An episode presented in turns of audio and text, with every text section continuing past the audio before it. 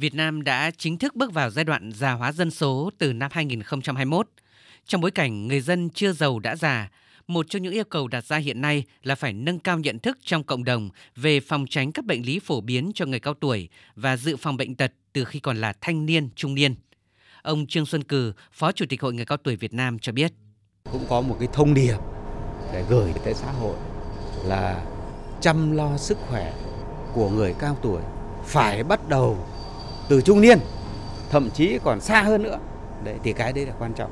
Sở dĩ là người cao tuổi Việt Nam là cái tỷ lệ mà cái bệnh nền cao. Đấy, theo con số thống kê của năm 2018 ấy là mỗi người dân Việt Nam, mỗi người cao tuổi ấy là 2,9 bệnh nền thì cái đấy là do là chăm sóc khỏe là chúng ta ờ, chưa đảm bảo khoa học từ vấn đề ăn uống, từ vấn đề sinh hoạt, từ vấn đề luyện tập. Thực hiện chương trình đã ký kết, thời gian tới, Bệnh viện Lão khoa Trung ương và Hội người cao tuổi Việt Nam sẽ có những hoạt động tuyên truyền, nâng cao nhận thức của toàn xã hội về chăm sóc sức khỏe người cao tuổi. Ngay trong tháng 3 năm 2023, các chuyên gia của Bệnh viện Lão khoa Trung ương sẽ cùng Hội người cao tuổi các cấp thực hiện nhiều buổi nói chuyện chuyên đề về chăm sóc sức khỏe tại các tỉnh thành miền Bắc và miền Trung. Bên cạnh đó, vận động chính sách để mở rộng mạng lưới khám chữa bệnh cho người già tại các địa phương.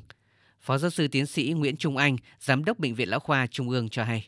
Thông tư 35 và yêu cầu rằng là mỗi bệnh viện tỉnh thì phải có một khoa lão. Thì hiện nay là Bệnh viện Lão khoa Trung ương cũng phối hợp với chính quyền của Sở Y tế các tỉnh cũng đã triển khai được trên 40 khoa lão ở toàn quốc. Tuy nhiên thì nếu mà số lượng người cao tuổi mà trong một tỉnh nó tăng lên rất là nhiều thì đã bắt đầu có những tỉnh còn thành lập các cái bệnh viện lão khoa tại tỉnh. Ví dụ như là bệnh viện lão khoa của tỉnh Quảng Ninh, tôi được biết là một bệnh viện lão khoa rất là mạnh.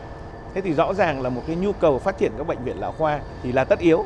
Tuy nhiên thì không phải một sớm một chiều chúng ta có thể có ngay cái bệnh viện lão khoa. Thế thì có một cái việc nữa cũng có thể giải quyết được đấy là gì? Chúng ta tổ chức bổ sung thêm, đào tạo thêm những cái mô đun lão khoa cho các bác sĩ ở tuyến cơ sở